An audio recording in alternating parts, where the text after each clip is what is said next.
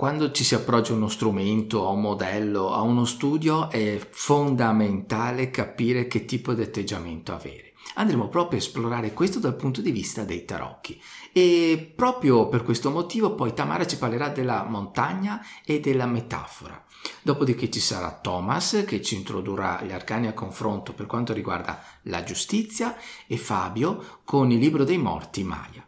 Bene, detto questo, prima di iniziare volevo chiederti un favore. Se puoi condividere l'episodio, commentare perché andremo ad arricchire eh, tutti quanti gli argomenti man mano che il tempo passa e di darci 5 stelle su iTunes perché è fondamentale perché l'episodio venga divulgato il più possibile. Un abbraccio, un ringraziamento in anticipo da Ale e Arcani nella notte. Buon ascolto.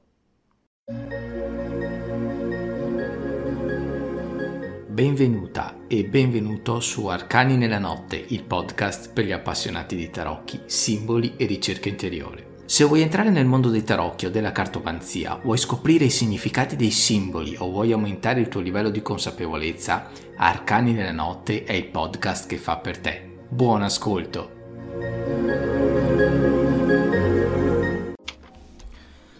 Buonasera a tutti, ciao Tamara, come stai? Ciao Ale, sto bene, grazie, tu come stai? Benissimo, benissimo, grazie. Sai che c'è sempre fermento prima di iniziare un podcast perché vengono fuori tantissimi spunti e si sa come si comincia ma non si sa mai come si va a finire, nel senso che escono tantissime informazioni che a me personalmente vanno ad arricchire e spero che vadano ad arricchire di volta in volta anche le persone che ci stanno seguendo.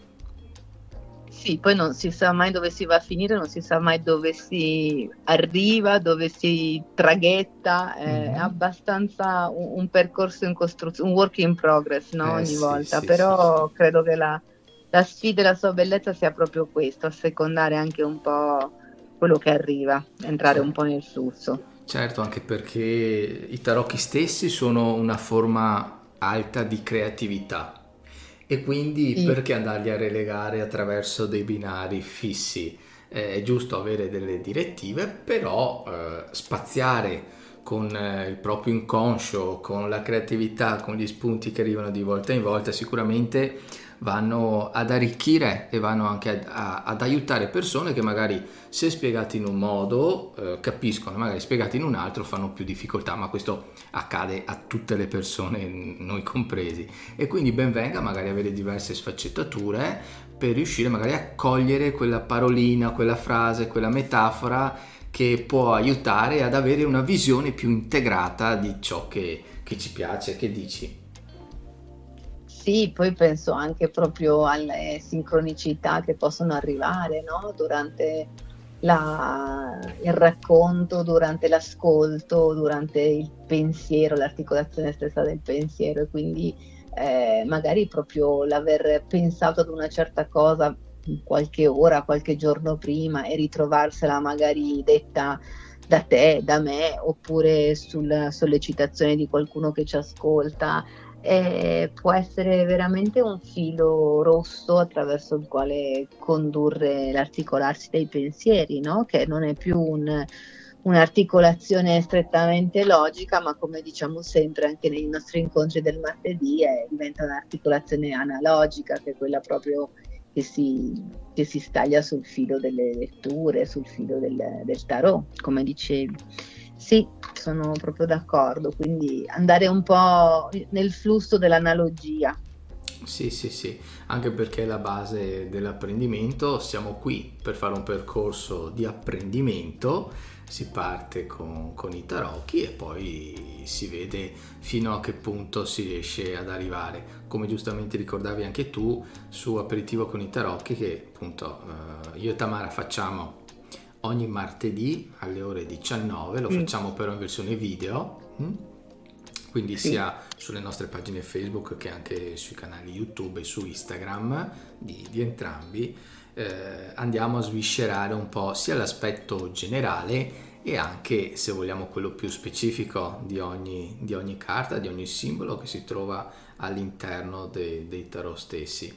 Ma penso sia carino anche poi vedere perché per quanto ne possiamo dire puoi andare a leggere i commenti e attraverso le domande o attraverso alcuni suggerimenti arricchire ancora di più il, i concetti che andiamo a far esplodere di volta in volta. Quindi veramente stiamo creando, se, se fosse tutto trascritto ci sarebbero diversi libri già pronti e fatti, basterebbe solo fare la, la, la copertina di questo ne sono. Sì, veramente, è un Vero? patrimonio. Eh sì, sì. eh sì.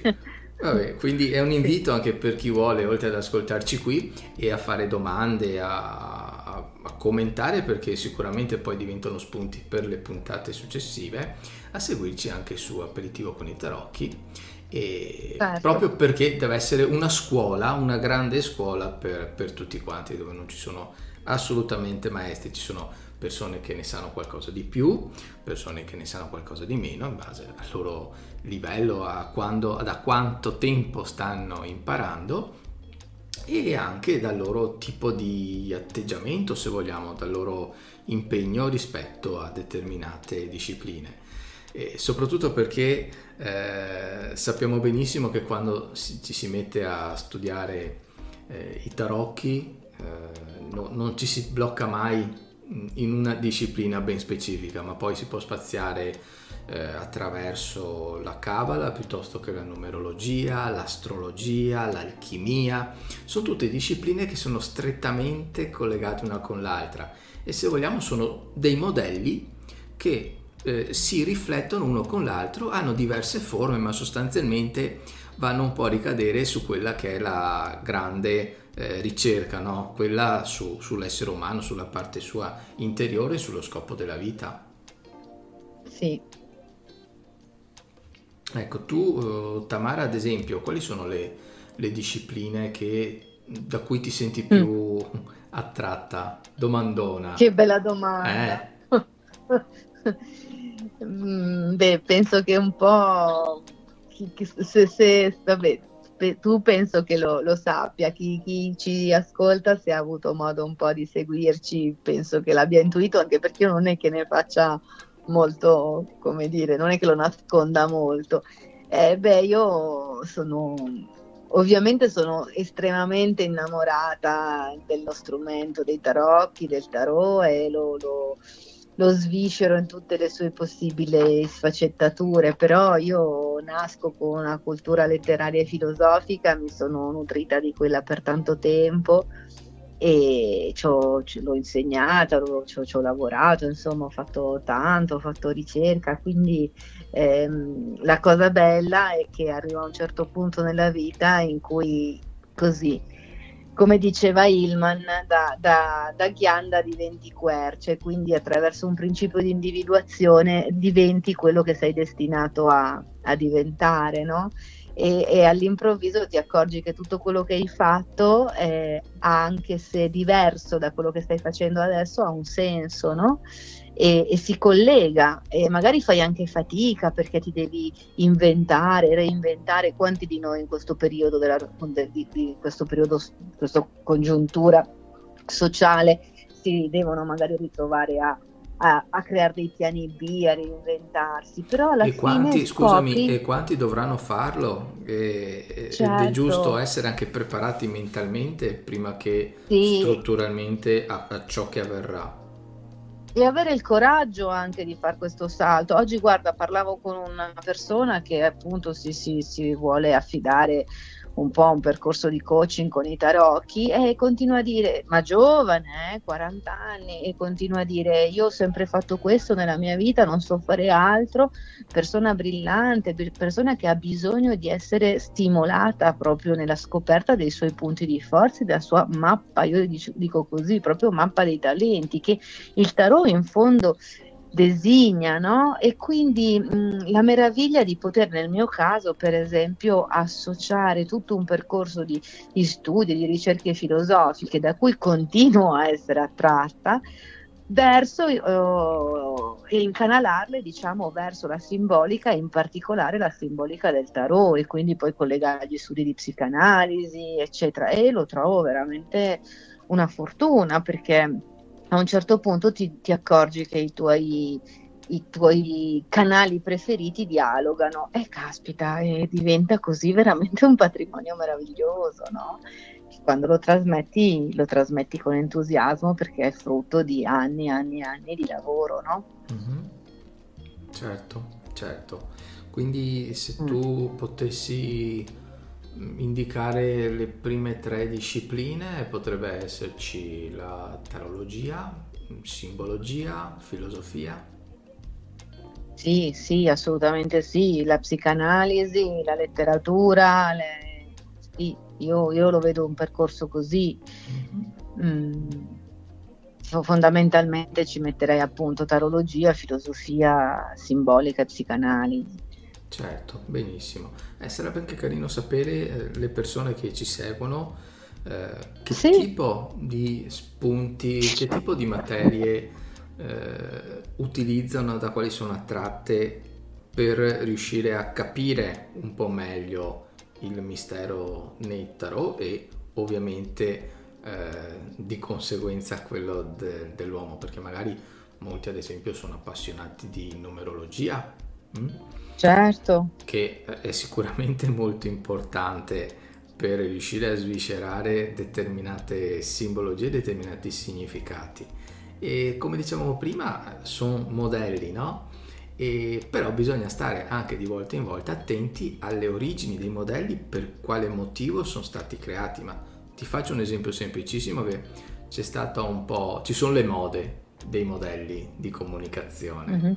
Eh, mm. Siamo partiti nei primi anni 2000 con la PNL, per chi non la conosce la programmazione neurolinguistica, e posso dirlo con cognizione di causa perché ho fatto tutta la certo. fila proprio mm. dall'inizio, quindi so proprio tutta quanta mm. la storia. E all'inizio era diventato più un, un percorso di marketing, nel senso che eh, sicuramente avrai visto la PNL proposta per le vendite, per la seduzione, per, per qualsiasi cosa potevi utilizzare la PNL. Ecco, in fine dei conti però, passato il periodo del boom, poi si tirano le somme e ci si rende conto che la PNL con le vendite non ci azzecca tantissimo perché comunque sono due cose completamente diverse bisognerebbe avere un, un atteggiamento, una visione diversa di quella che è la vendita. Però lasciamo un attimo da parte questa cosa qui. Eh, sì. Potrei parlare di quello come ad esempio l'enneagramma, anche l'enneagramma come modello con eh, Ospeschi, no? eh, sì. è stato un po' ripreso attraverso il, il, libro dove raccontava di Gurdjieff, eccetera. Però anche lì, Mm-mm. se uno ci ragiona un attimo, di solito vengono fatti i test di personalità con l'enneagramma. Ma eh, Gurdjieff non lo utilizzava a livello di personalità. La personalità è un sottoprodotto del modello per cui Gurdjieff ha sviluppato il modello dell'enneagramma il suo scopo era avere un modello dell'anima, se vogliamo, mh, mm, tra virgolette, l'animus umano. Certo. E, e, quindi poi, eh, sai, in maniera semplicistica si va a dire tu sei un 1, lui è un 2, l'altro è un 5. In realtà non è mai così. Non è mai così perché la personalità, se vogliamo, è una proiezione che tra l'altro è modificata anche in base al contesto e alle persone con cui si interagisce. Molto semplicemente, eh, ognuno si comporta in modo diverso in base a come si relaziona. Sarebbe assurdo comportarsi al lavoro come ci si comporta in famiglia. Una persona ha mm. dei codici di comportamento quando si relaziona con, che ne so, il nonno e che sono diversi quando si relaziona con suo figlio o il datore di lavoro o un cliente. Non avrebbe senso utilizzare gli stessi codici e le stesse, diciamo, gli stessi livelli comportamentali. Quindi anche poi andare, andare a restringere, secondo me, da quello che doveva essere, quindi un modello per aprire la mente, diventa un modello per chiuderla la mente e restringere il campo comportamentale. Cosa vuol dire? Che se io dico, ah ho fatto il corso, io sono un numero uno, io proietto le parti positive e negative del numero uno e, e non, non, esco mm. da quella gabbia, cioè mi creo una gabbia da solo. La stessa identica cosa uh, succede con la PNL. Mm, prendo de- degli spunti che eh, magari è molto semplice, puoi andare a controllare su Google. Di solito il modello che, con cui si va a suddividere è visivo, uditivo e cinestesico. Cioè sì. vuol dire che i canali sì. prioritari della persona possono essere il visivo, cioè la vista, l'uditivo, eh, il sentire eh, i suoni, o cinestesico, quindi è un po' un raggruppamento degli altri sensi, il tatto, il gusto, eccetera.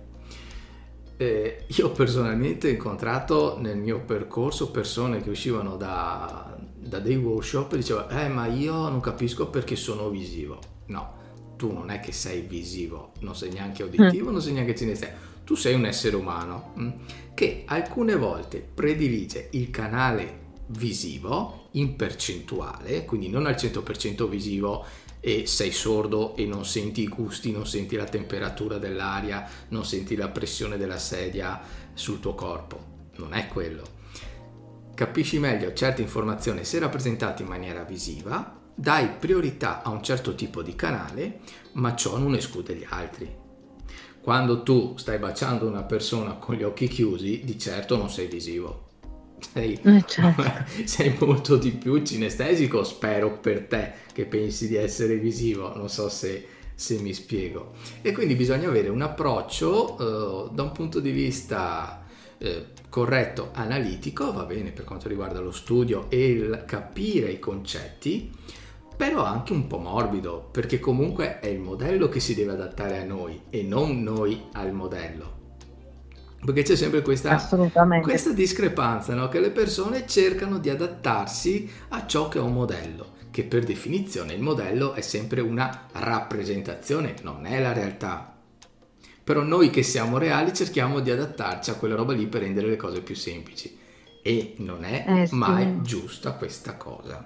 Quindi paradossalmente, come dicevo, a volte sono più danni che vantaggi eh, andare a fare certi approcci, andare a studiare certe discipline se a monte non c'è un, un ragionamento, non c'è uno studio ben specifico, ma ancora prima di studio, per studio non intendo eh, capire e leggere, ma un ragionamento, una riflessione, ecco, forse la parola più corretta è riflessione, non c'è una riflessione su quello che noi stiamo utilizzando, non c'è una riflessione sugli strumenti che appunto tali sono o sulle mappe, eh, sui modelli che noi andiamo a utilizzare.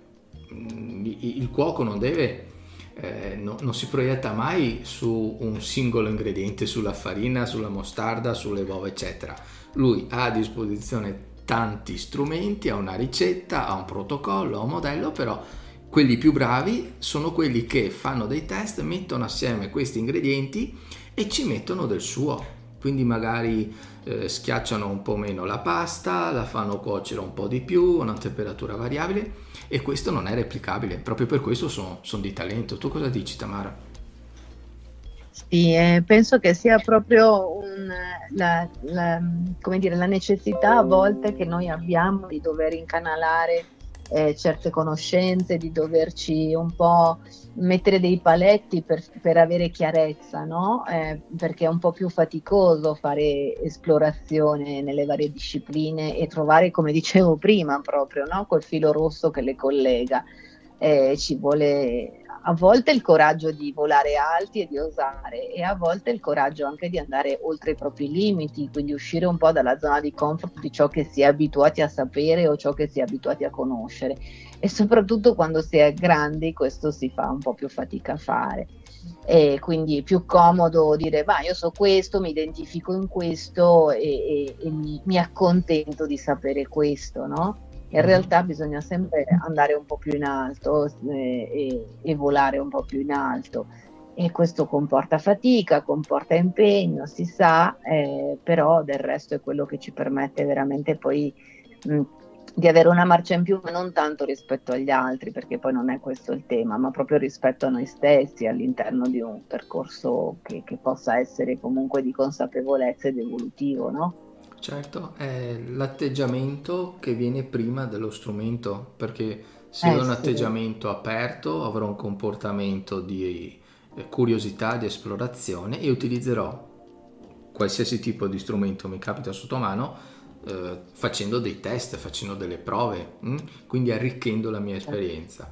Se il mio atteggiamento è chiuso, magari a volte la chiusura va a braccetto con la paura di sbagliare, a volte questi sono delle, degli, strascici, degli strascici che ci portiamo da, dalla scuola. Mm?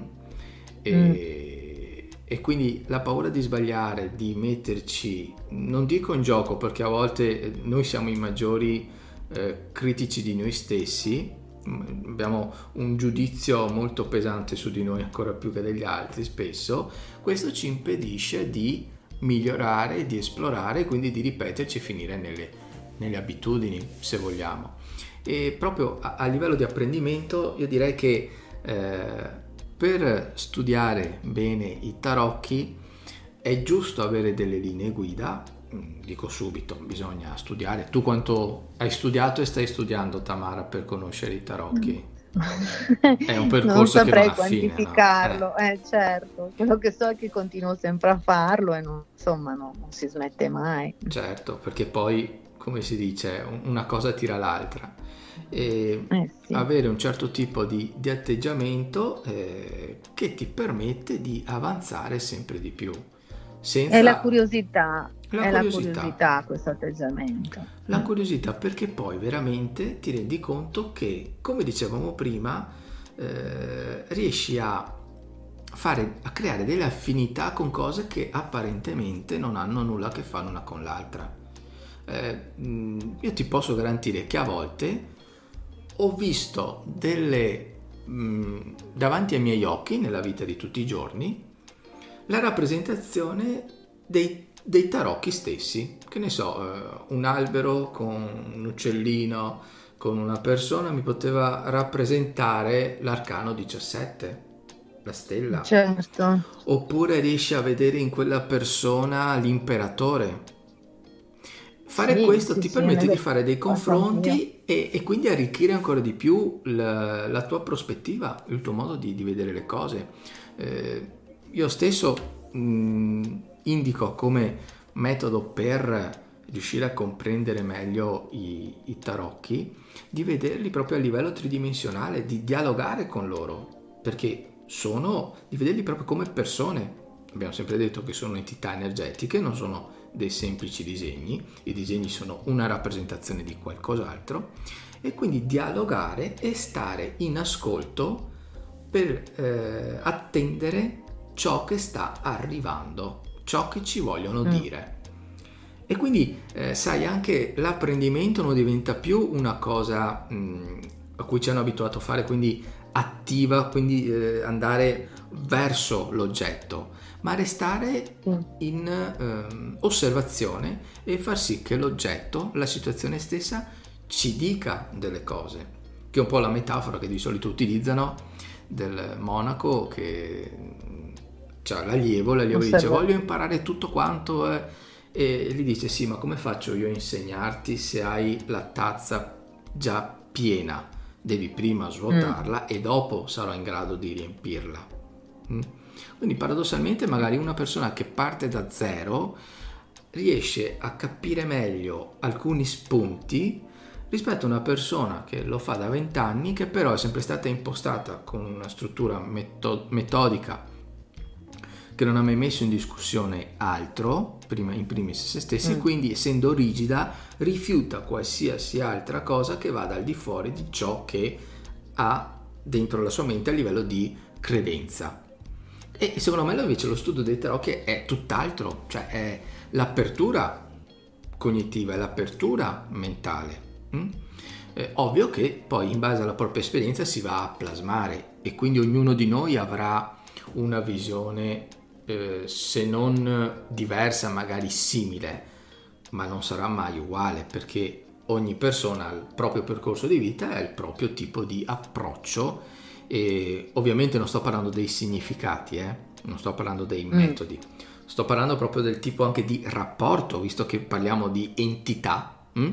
eh, del tipo di rapporto che ha con quelle, quella carta specifica. È come se mm, Marco, io mi rapporto con Marco in un modo, ma tu Tamara ti rapporterai con Marco in un altro modo, eppure sempre Marco è. Io ne avrò mh, mm, una certa idea e tu ne avrai un'altra.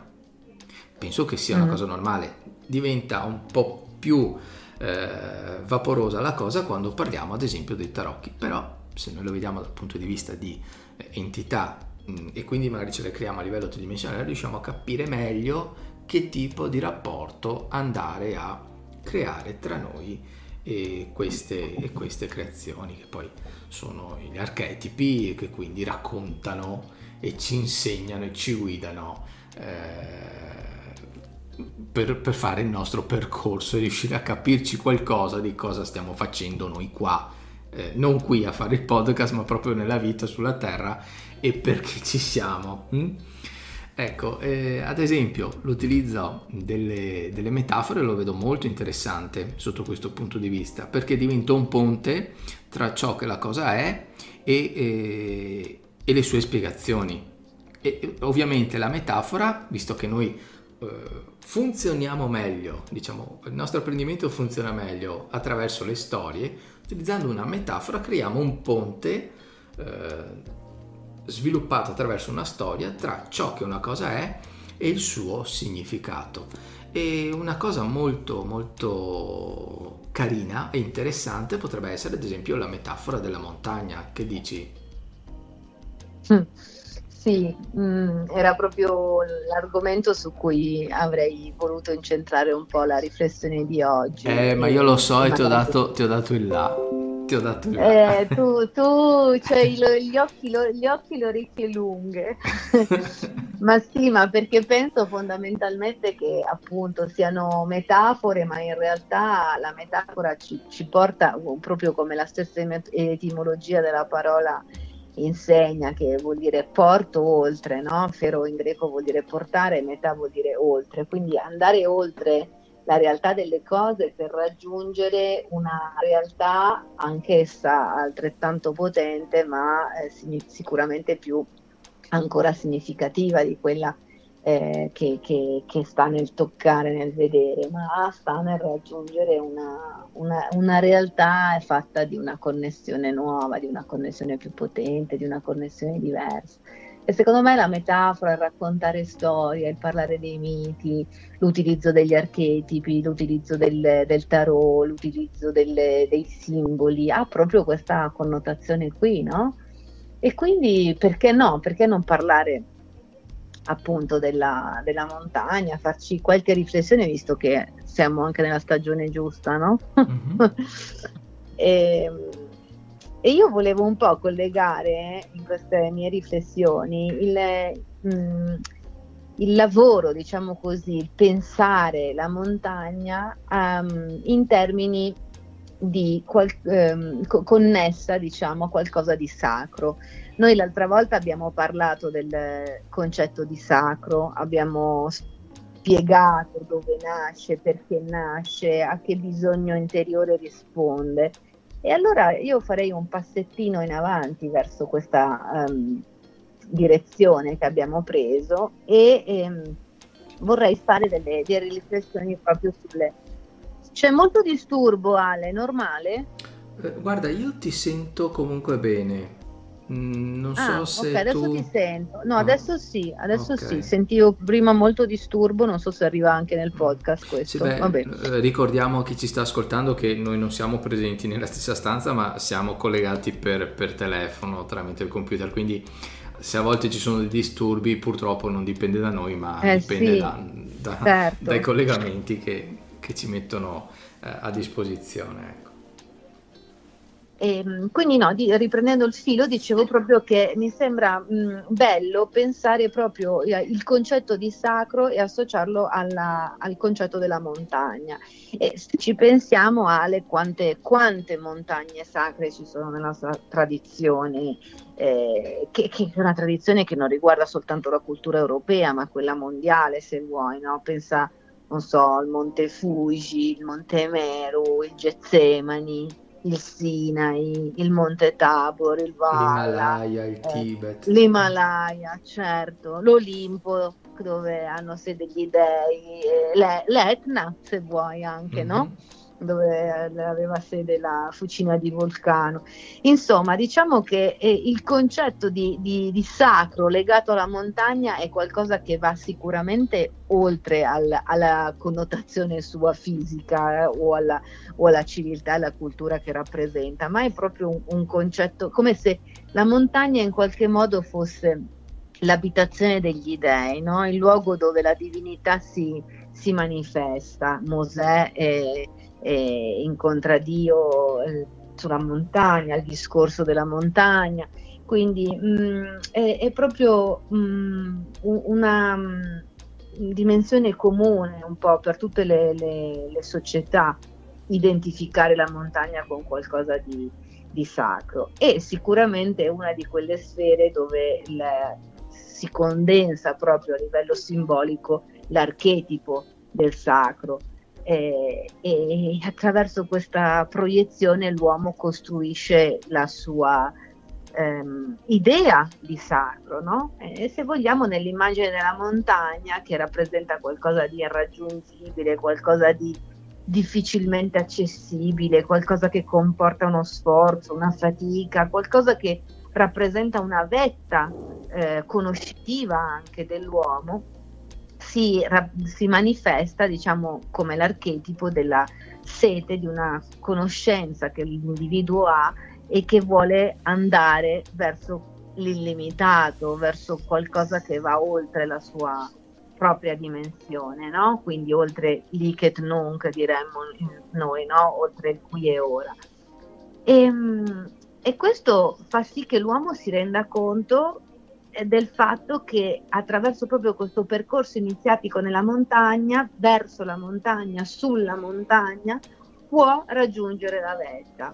E, ehm, pensa per esempio quante volte a scuola, non so se ti ricordi, eh, abbiamo studiato Petrarca, la famosa lettera eh, dove racconta la, la sua salita al Monte Ventoso e che aveva fatto come passeggiata insieme a suo fratello. Suo fratello era un monaco agostiniano e, e mentre il fratello proseguiva dritto senza eh, interrompersi, senza eh, cercare scappatoie e, e, diversivi, diciamo così, eh, e quindi saliva dritto, prendeva, possiamo dire, di petto la montagna, Petrarca invece molto più affaticato cercava di salire a zigzag, no? Mm-hmm. Come simbologia questa della vita stessa, come a dire ci sono persone, appunto, eh, il tutto era poi suggellato dal, dal, fatto che il fratello di Petrarca era appunto un monaco, era un, eh, un monaco agostiniano. Agostiniano cosa vuol dire? Vuol dire che comunque aveva un certo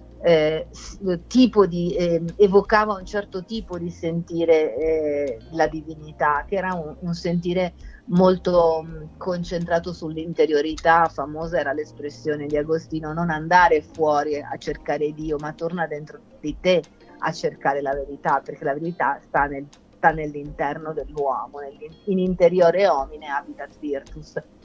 Quindi per dire che cosa mh, mm, usava questa metafora della montagna Petrarca? Per dire che il fratello eh, affronta la vetta con fatica, ma direttamente, questa vetta che poi ti porta dentro di te, al centro di te stesso. E lui invece, che era forse più attirato dagli aspetti mondani, eh, attirato anche dalla gloria, come Petrarca spessissimo racconta, da Laura, dall'auro, cioè dalla gloria poetica e dalle donne, no? Eh, quindi anche un personaggio, se vogliamo, per certi versi lussurioso. E ci, lui invece faceva più fatica ad andare direttamente alla montagna, alla vetta.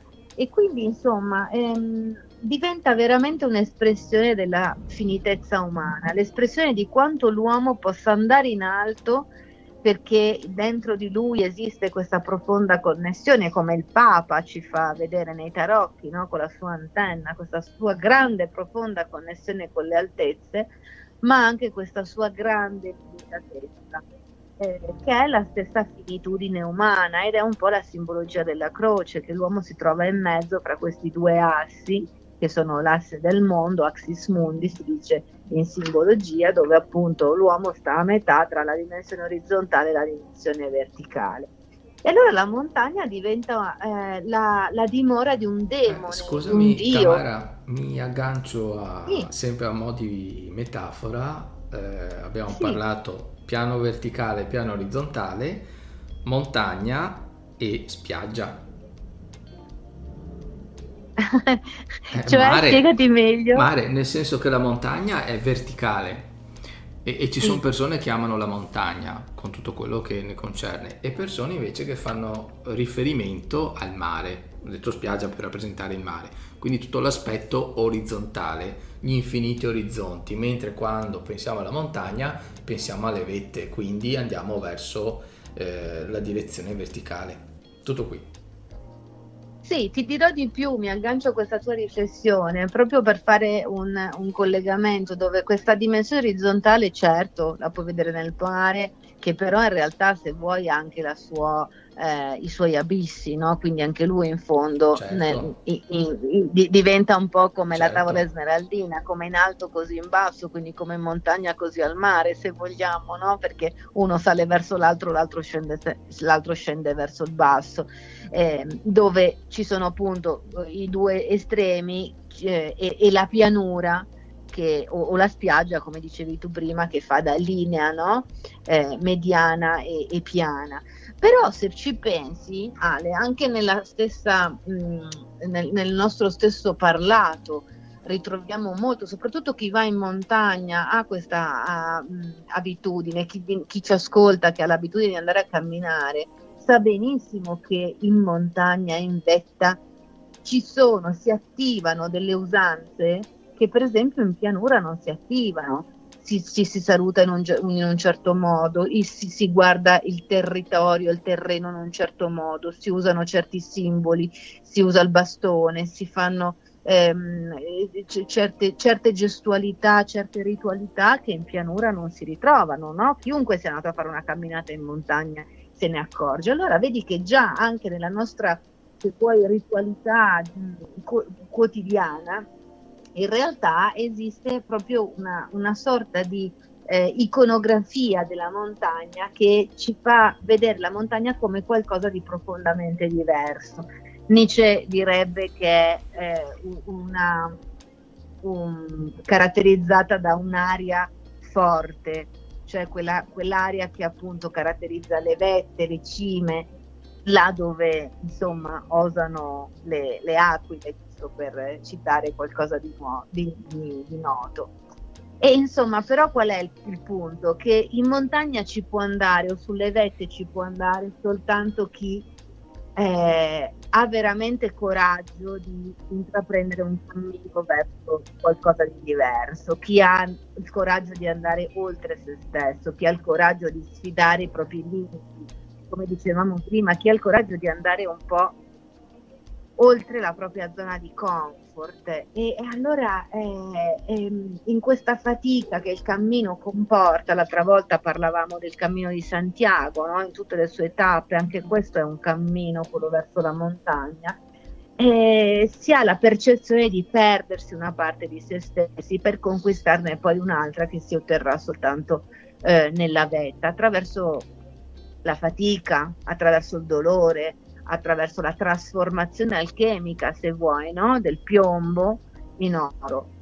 E qua mi viene in mente un'opera che è La montagna incantata, che è secondo me un romanzo pazzesco, in pochi l'hanno letto perché è un mattone di mille pagine, 1200 pagine di Thomas Mann, e eh, ti prego di notare che in tedesco l'espressione è Zauberberg che vuol dire magica, quindi la montagna per Thomas Mann non è incantata come in italiano ma è magica. Uh-huh. E qui si racconta una cosa secondo me bellissima, che è proprio la trasformazione di un personaggio, che è il protagonista del, del romanzo, che eh, dal, um, dal, dal che, che, insomma si trova a dover andare a, a, a Davos in montagna appunto lascia la, la, la, pianura per un motivo se vuoi anche, anche, banale. Si trova ad accompagnare suo cugino che soffre di, di tubercolosi e eh, lo accompagna in questo sanatorio di Davos questo incontro con la malattia, questo incontro con questo microcosmo che rappresenta proprio la, la, il sanatorio nella città di Davos, diventa per lui un fatto che cambia totalmente la sua vita. Diventa quasi un'esperienza iniziatica, possiamo dire così. E, ehm, allora cosa succede? Succede che eh, Ale si sentono dei rumori. Sì. Mm. Un sentono attimo. voci, no, non vorrei che arrivassero tutte queste nel podcast e poi non si capisce nulla. Certo, un attimo, tu, tu continua pure che io vedo di isolarmi meglio. Ok, grazie.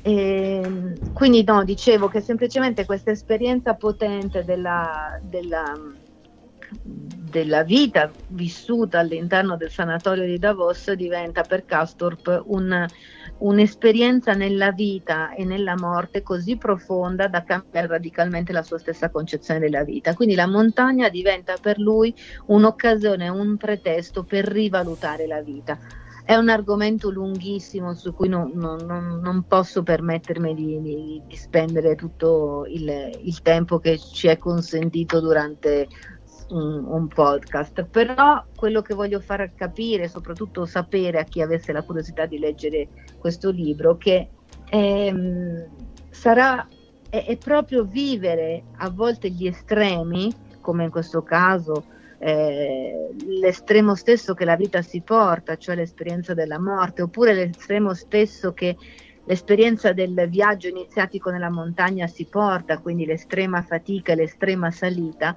che ti fa poi apprezzare la vita nel primo esempio, oppure la discesa nel secondo esempio.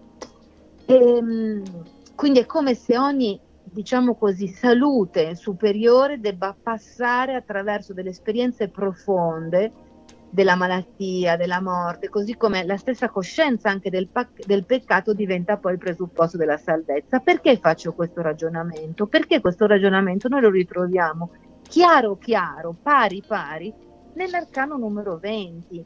Se ci facciamo caso, se vi trovate con la eh, carta sotto gli occhi, e beh Ale, lo vedi anche tu, lo vediamo tutti che cosa c'è qua disegnato c'è un, un, un, un uomo, un essere azzurro che rinasce, che nasce, che risale, che emerge da una bara, da un sarcofago, quindi l'annuncio è di una nascita, annuncio che viene poi sì, suggellato dalla, dalla, dall'angelo con la tromba che ne dà appunto notizia.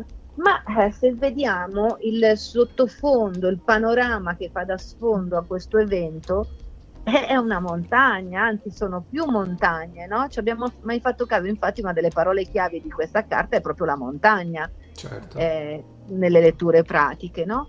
Quindi questa montagna, la montagna, la vetta diventa un nuovo inizio, diventa la, la, la, la storia di una rinascita interiore, la storia potremmo dire proprio di un qualcosa che si colora di, per dirla alla Thomas Mann, di magico. La montagna diventa qui magica. Perché? Perché sicuramente fuori di dubbio diventa l'espressione di un aver cercato, di un aver cercato fino in fondo, di essere andati fino in cima, fino alla vetta, per trovare delle risposte, delle risposte che, come Agostino dice, sono poi all'interno dell'uomo che abitano queste risposte, questa verità, ma che poi vengono annunciate in questo trionfo, in questo tripudio che l'angelo sancisce di eh, guarigione interiore, di guarigione alchemica che fa sì che appunto l'uomo rinasca dalle sue stesse ceneri, dal suo stesso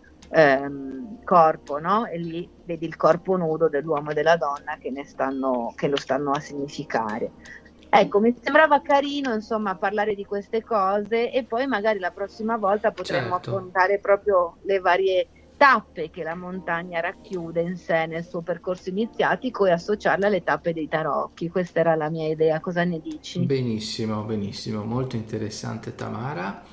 E cosa dice allora di dire a chi ci sta ascoltando co- cosa fai, cosa proponi e come fanno a raggiungerti?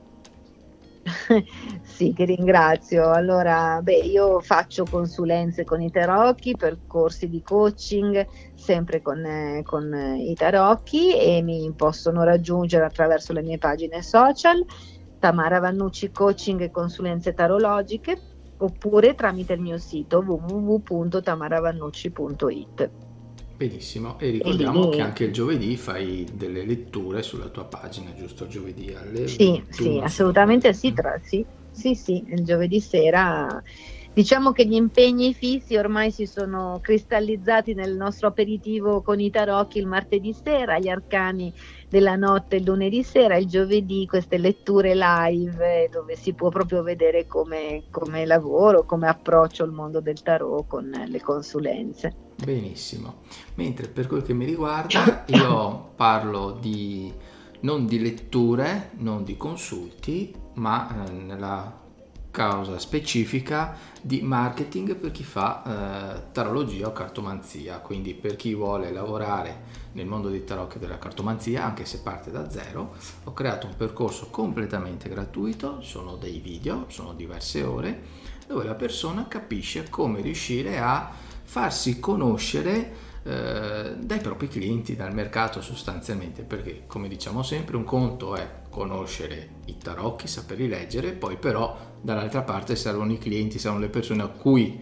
leggerli. Quindi magari chi ha in mente di iniziare questo tipo di attività, ma anche a livello di passione se vogliamo, no? perché ci sono varie sfumature, c'è chi lo fa per passione, chi lo fa part time, a tempo libero e chi lo fa invece eh, a tempo pieno, ovviamente sono degli step. Ecco, io fornisco degli strumenti che vanno da, dal mindset piuttosto dalla documentazione che bisogna avere per riuscire a ottenere il risultato e l'obiettivo che la persona si prefigge, che ovviamente può essere diverso da persona a persona. Ecco, questo percorso si chiama cartomante digitale. E niente Tamara, io ti ringrazio tantissimo, ringrazio le persone Anch'io. che ci hanno ascoltato, ehm, suggerisco di commentare, di condividere, soprattutto se potete dateci una recensione a 5 stelline perché è fondamentale per far girare il podcast perché iTunes se non diamo 5 stelline tutto ciò che sta al di sotto delle 5 stelline è visto come scarso quindi chiediamo questo favore. E quindi detto questo io direi che possiamo salutarci Um, adesso ci saranno gli interventi di Thomas e Fabio, sempre interessantissimi come al solito, e noi ci vediamo la prossima settimana. Ciao Tamara e ciao a tutti, grazie mille. Ciao, grazie, ciao a ciao. tutti, ciao Ale. Ciao, ciao, ciao, ciao, ciao. Ciao, ciao, ciao. Buonasera Tamara, buonasera Alessandro e un saluto a tutti gli amici che ci stanno ascoltando in questo momento. Continuiamo la nostra nuova rubrica dove si mettono a confronto il classico tarocco di Marsiglia con il più moderno Codex Albertinus. Per chi si fosse perso gli incontri precedenti, invito gli ascoltatori a visitare la pagina di Facebook, Instagram e YouTube del Codex Albertinus, dove potrete vedere questo particolare mazzo di carte e contestualmente per chi vuole potrà trovare anche i link per poterlo acquistare. Spendo solamente due parole per ricordare che il Codex Albertinus è un mazzo di tarocchi artistico-esoterici disegnati dall'artista padovano Matteo Albertin nel 2015. Sono però stati resi disponibili per tarologi e cartomanti solamente nel 2019. Si compone solamente degli arcani maggiori, ma eh, in numero di 24 anziché i classici 22 della tradizione tarologica. Le stesse lame del codex eh, ci presentano immagini sostanzialmente diverse da quelle dei tarocchi tradizionali, eccezione fatta per la corrispondenza di cinque lame che, ricre- che riprendono appunto il classico tarocco con le varianti che abbiamo iniziato a vedere nel corso delle precedenti incontro. Andiamo subito a mettere a confronto la seconda lama del tarocco di Marsiglia che si riflette nel Codex Albertinus e questa è, come anticipatovi la volta scorsa, è la carta della giustizia. Ricordo che nel mettere a confronto le lame del tarocco di Marsiglia che si riflettono nel Codex Albertinus mi voglio rifare alla rivisitazione dei marsigliesi di Aleandro Jodorowsky. Stata, questa rivisitazione è stata creata su studi molto profondi e approfonditi chiaramente che hanno riportato alla luce alcuni dettagli che nel corso dei secoli si erano perduti o erano stati confusi. Partiamo dunque dalla lama della giustizia classica, una giustizia dallo sguardo austero e penetrante. Notiamo subito un copricapo molto particolare, certamente diverso da quello che indossano i giudici che noi conosciamo. Sembra quasi un contenitore, una specie di scrigno su cui è posta una corona che indica probabilmente nobiltà di pensieri. Ma più di tutto, quello che attira la nostra attenzione è l'insieme dei colori che dividono gli elementi di cui è costituito questo copricapo. Per cui arriviamo alla considerazione che forse non si tratti di uno scrigno, bensì di un filtro in cui eh, si intervallano i colori giallo, rosso, azzurro e bianco. Un filtro, dicevo, probabilmente necessario a depurare le informazioni che sono utili alla giustizia per essere tale al di là di ogni sommaria visione ed interpretazione che umanamente noi potremo dare. Questo personaggio è seduto su uno scranno molto particolare, ricorda quasi un costato, una cassa toracica, soprattutto nella parte di sinistra dove mancano alcune stecche rosse che mettono in evidenza un colore roseo e che chiaramente ci parla di umanità e diremo anche di profondità. Gli stessi stipiti che delimitano questo trono sono diversi tra di essi e culminano con due tondi di cui uno è cimato da un'ulteriore sfera mentre l'altro no, come a voler mettere subito in evidenza una sorta di asimmetria che ci dice che non può essere tutto uguale per tutti. Diversamente da quello che noi siamo portati a pensare la legge è uguale per tutti, in questo caso la giustizia ci dice che in realtà non è così.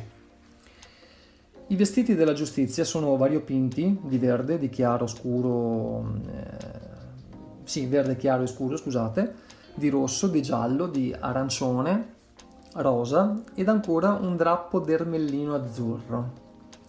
Sembra una specie di decoupage di tanti pezzi che probabilmente ci raccontano della necessità di avere molti elementi per poter costruire un vestito su misura. La mano destra impugna una spada, dalla lama azzurra, certamente spirituale, ma con una presa rossa, quindi assolutamente umana, forse addirittura primordiale e violenta, riportandoci al, fo- al detto romano dura lex sed lex, cioè eh, legge è dura ma è legge insomma. E, ehm, la giustizia non può limitarsi. Laddove sia necessario un atto dirompente di forza, la legge deve essere in grado, la giustizia deve essere in grado di poterlo fare. L'altra mano, quella sinistra, tiene una bilancia che pende leggermente verso destra, ad indicarci come gli equilibri possono essere molto fragili e sospesi. E se da un lato le coppe sono d'oro, in quanto gialle, diciamo, il loro interno è arancione ed evidenzia la coscienza uh, e l'intelligenza ricettiva. Sul lato di destra si nota pure una forma di colore viola che potrebbe essere un cuscino per rendere più morbida e agevole la seduta. Questo è il colore della saggezza necessaria chiaramente al giudizio, a chi giudica, quindi alla giustizia. Ancora eh, il giallo del terreno dove poggia il trono della giustizia è giallo, ricordandoci la necessità di essere intelligenti, ma eh, tutto intorno ancora vi è un ambiente bianco, freddo, mortale, distaccato, come si conviene debba essere appunto la giustizia. Super partes, diremmo. Dalla giustizia dei tarocchi marsigliesi Passiamo alla giustizia del Codex Albertinus, la quale si presenta simile a partire dal numero della lama, l'ottava. Torno ad invitare chi è in possesso del Codex Albertinus a prendere in mano questa carta, mentre chi ne fosse sprovvisto può andare a vedere nelle foto di Instagram o nella pagina del Codex Albertinus eh, di Facebook. Allora dicevamo, questa giustizia ha gli occhi succhiusi, Sembra quasi in dormiveglia, ma mm, sopra la sua testa, dal copricapo, si apre completamente un terzo occhio, posto non casualmente, direi io, all'altezza della ghiandola pineale. Così Mentre la giustizia appare spesso ai nostri occhi squilibrata, priva di etica e di morale, ingiusta, in realtà è più che mai attenta e vigile alle dinamiche che proprio noi non riusciamo a vedere. Essa dunque è giusta al di là di ogni nostra percezione. Anche la spada possiede un occhio ben aperto e vigile, il quale guarda verso destra. E la domanda ovviamente sorge spontanea, cosa starà guardando? Questa figura è ricchissima di elementi che non possono essere sottovalutati. Partiamo dal principio, dall'alto. Benché espresso in numero romano, l'otto è sempre l'otto e se da un lato ci riporta ai caratteri del coordinatore efficiente, del bancario, di una persona ambiziosa o di un dominatore o ancora un sovrano, dall'altro non può non esserci familiare il fatto che ruotando di 90 gradi il numero 8, ne ricaviamo il simbolo dell'infinito, come appunto infinita è la giustizia divina, non certamente quella umana. A scendere incontriamo una corona azzurra che nel linguaggio araldico potrebbe ricordarci le antiche corone dei cavalieri ereditari. Dunque ancora ritorna il concetto di equità, parola alla cui origine appunto sta eques, cioè la definizione di cavaliere, equestre, eques. Il suo colore ci riporta alla ricettività spirituale, come fungesse da imbuto per raccogliere quanto giunge dalle sfere celesti, per essere poi chiaramente filtrato attraverso un disco d'oro giallo, rappresentazione dell'intelligenza che, ha, che deve filtrare i messaggi eterici per tradurli in concetti umani comprensibili, dentro appunto a quel copricapo rosso che porta su di sé l'occhio della visione interiore. Ancora i capelli giallo-dorati indicano la coscienza, la lucidità, l'intelligenza e fanno da padiglione ad un volto bianco, puro, immortale, estasiato. Vediamo un collare costituito da una corda intrecciata rossa o potrebbe essere un capio nascosto, non possiamo saperlo. È posto a metà di un collo molto lungo e ci riporta alla natura umana e alla necessità di tradurre in semplici parole concetti che potrebbero risultare molto complicati e talvolta ancora più avversi. Il décolleté è bordato di giallo e si intravedono linee che ricordano il volto di un animale, forse di un felino, il quale per sua natura ci suggerirebbe caratteri di furbizia e di cautela, di circospezione. L'abito rosso dunque ci riporta nuovamente sul piano umano, materiale, e quindi la giustizia è espressione di umanità. La mano sinistra, quella del cuore, è ancora bianca, pura, incorrotta e sorregge una bilancia gialla o se vogliamo d'oro ed è atta a pesare con intelligenza e coscienza. Va da sé che essa non possa essere uno strumento umano, bensì divino, poiché non appartiene eh, all'umanità il concetto di vera giustizia. L'altra mano, quella destra, pure bianca, branca una spada d'oro che passa attraverso la capigliatura della giustizia.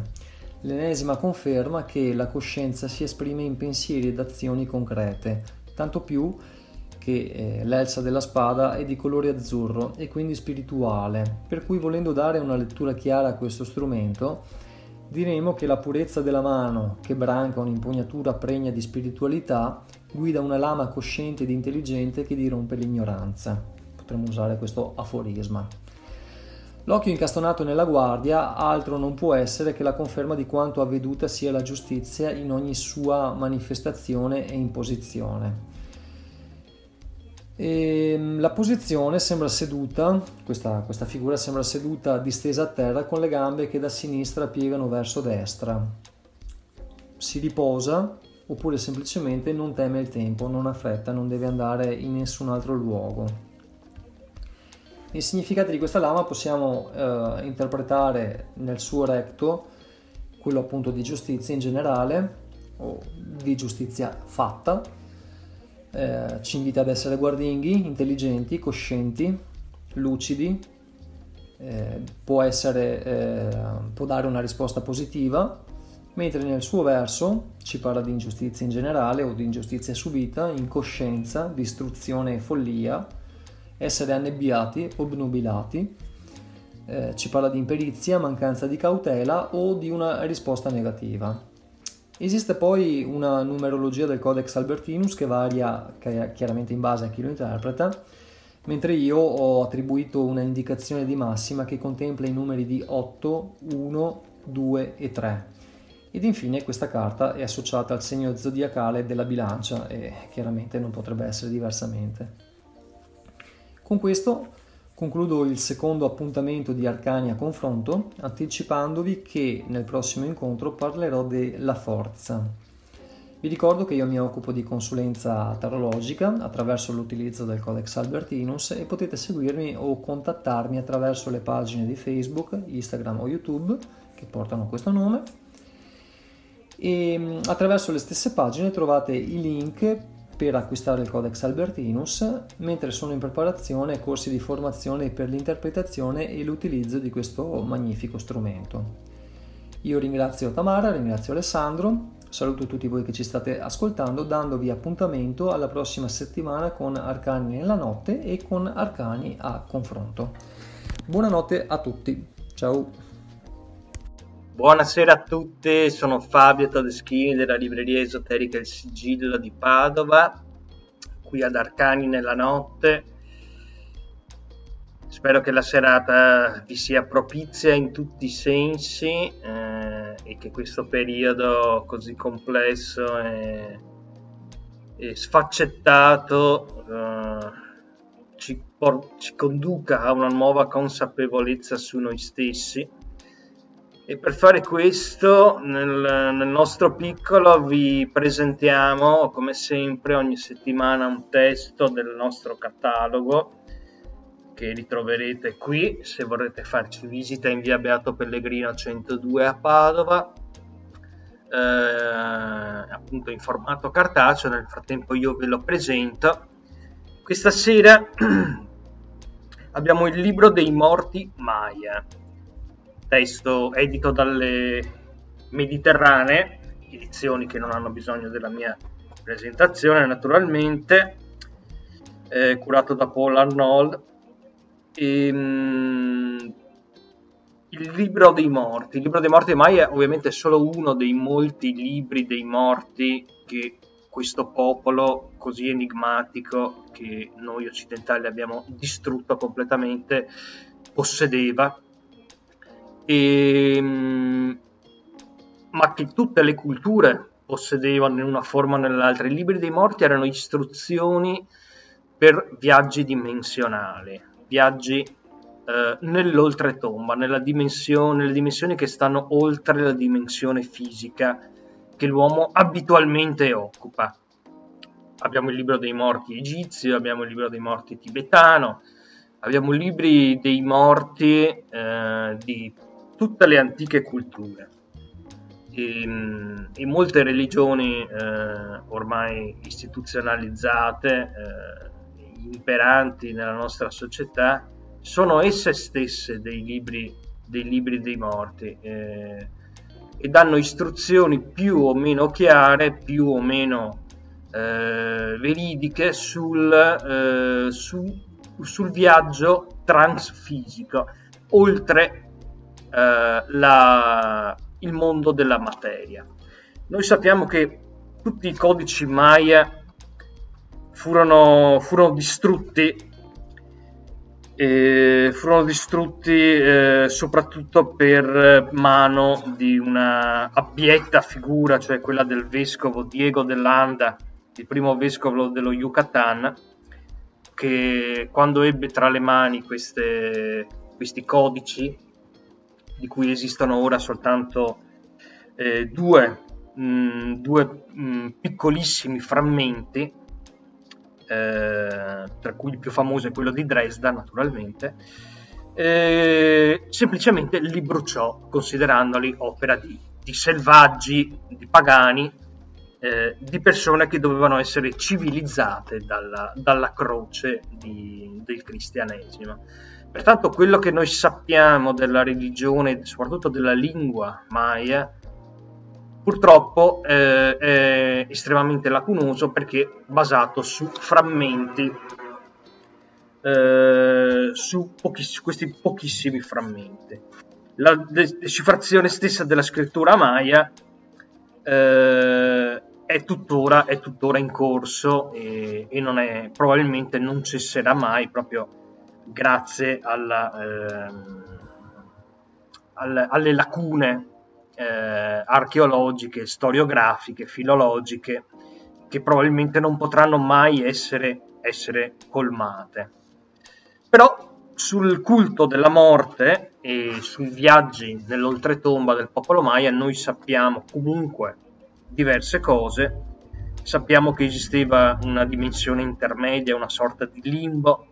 Sappiamo che i Maya credevano in una, eh, in una sorta di reincarnazione, anche se molto molto diversa da quella che poi eh, è stata resa più famosa da, da culture eh, che si sono diffuse maggiormente, anche perché non sono state completamente sterminate come, come quella indiana, o quantomeno le loro, le loro, idee religiose non sono state soppresse, ecco, mettiamola così, nonostante abbiano subito anche loro una dominazione ingiusta e autoritaria ed imperialista.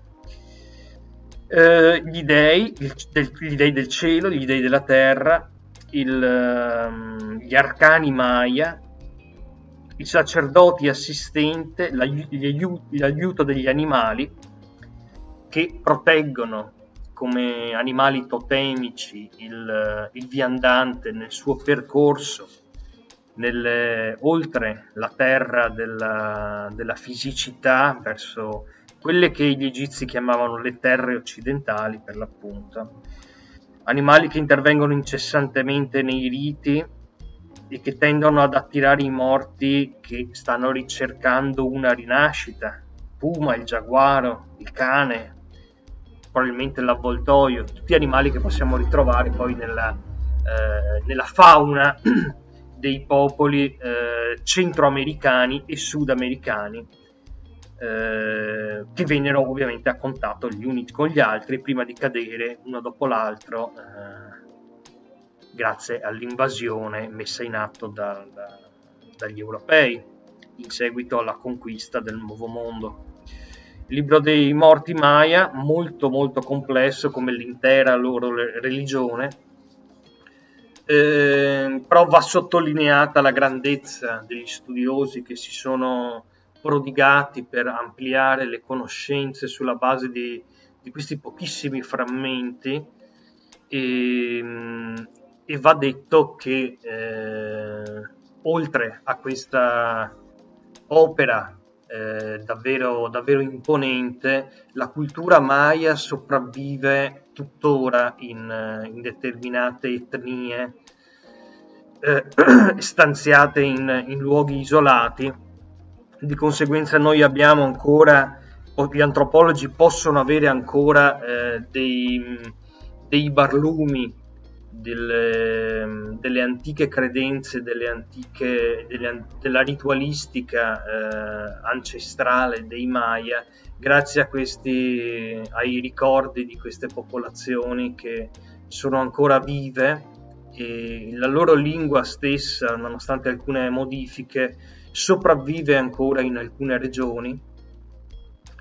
E, ehm, e di conseguenza gli antropologi possono, con l'aiuto di queste testimonianze orali unite ai pochi frammenti che conoscono, rimettere insieme la, la complessa cosmogonia, la complessa cosmologia il, eh, l'altrettanto complesso mondo dell'oltretomba degli, degli antichi Maya, esplicato per l'appunto, eh, almeno in parte, nel libro dei morti, curato da Paul Arnold, edito da Mediterranee eh, testo che trovate qui al sigillo. Eh, io vi aspetto, venite a trovarci. Eh, vi auguro un buon proseguimento di serata, grazie per, grazie per averci ascoltati. Un saluto agli altri miei colleghi di Arcani nella notte e ad Alessandro naturalmente. Vi auguro una buona serata e una buona notte. Ciao a tutti.